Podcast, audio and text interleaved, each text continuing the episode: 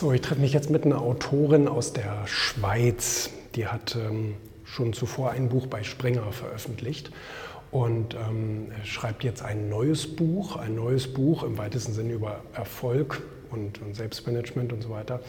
Und hat mich gefragt, ob ich ihr ein Interview gebe für das Buch, habe ich gerne zugesagt. Und die reist heute aus der Schweiz an, ist jetzt, glaube ich, gerade eben gelandet und kommt jetzt gleich her und dann machen wir das Buchinterview.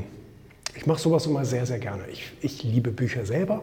Ich habe sehr, sehr viel von Büchern profitiert. Ich freue mich, wenn ich dazu beitragen kann.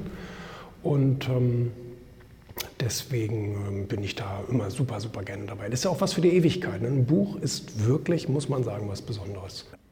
Hat Ihr gesellschaftlicher Erfolg Sie persönlich verändert?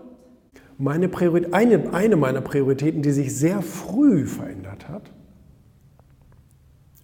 ist, ich habe sehr schnell aufgehört zu versuchen, Menschen auf die Reise mitzunehmen, die partout nicht wollen.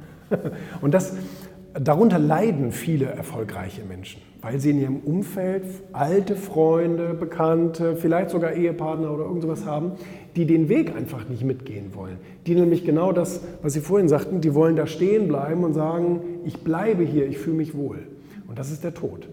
Und dann hat man ganz schnell keine gemeinsame Basis mehr. Das ist einfach so. Wenn der eine auf den Berg klettert und der andere unten im Basiscamp bleibt, die Verbindung ist nicht mehr da. Und man teilt auch nicht dieselben, ja, also einer von beiden, also entweder er muss wieder runterkommen oder der muss, aber er will nicht hoch. Also, die Werte sind da nicht mehr gleich. Scheint so. Und interessanterweise habe ich auch festgestellt, Menschen fühlen sich irgendwann auch unwohl.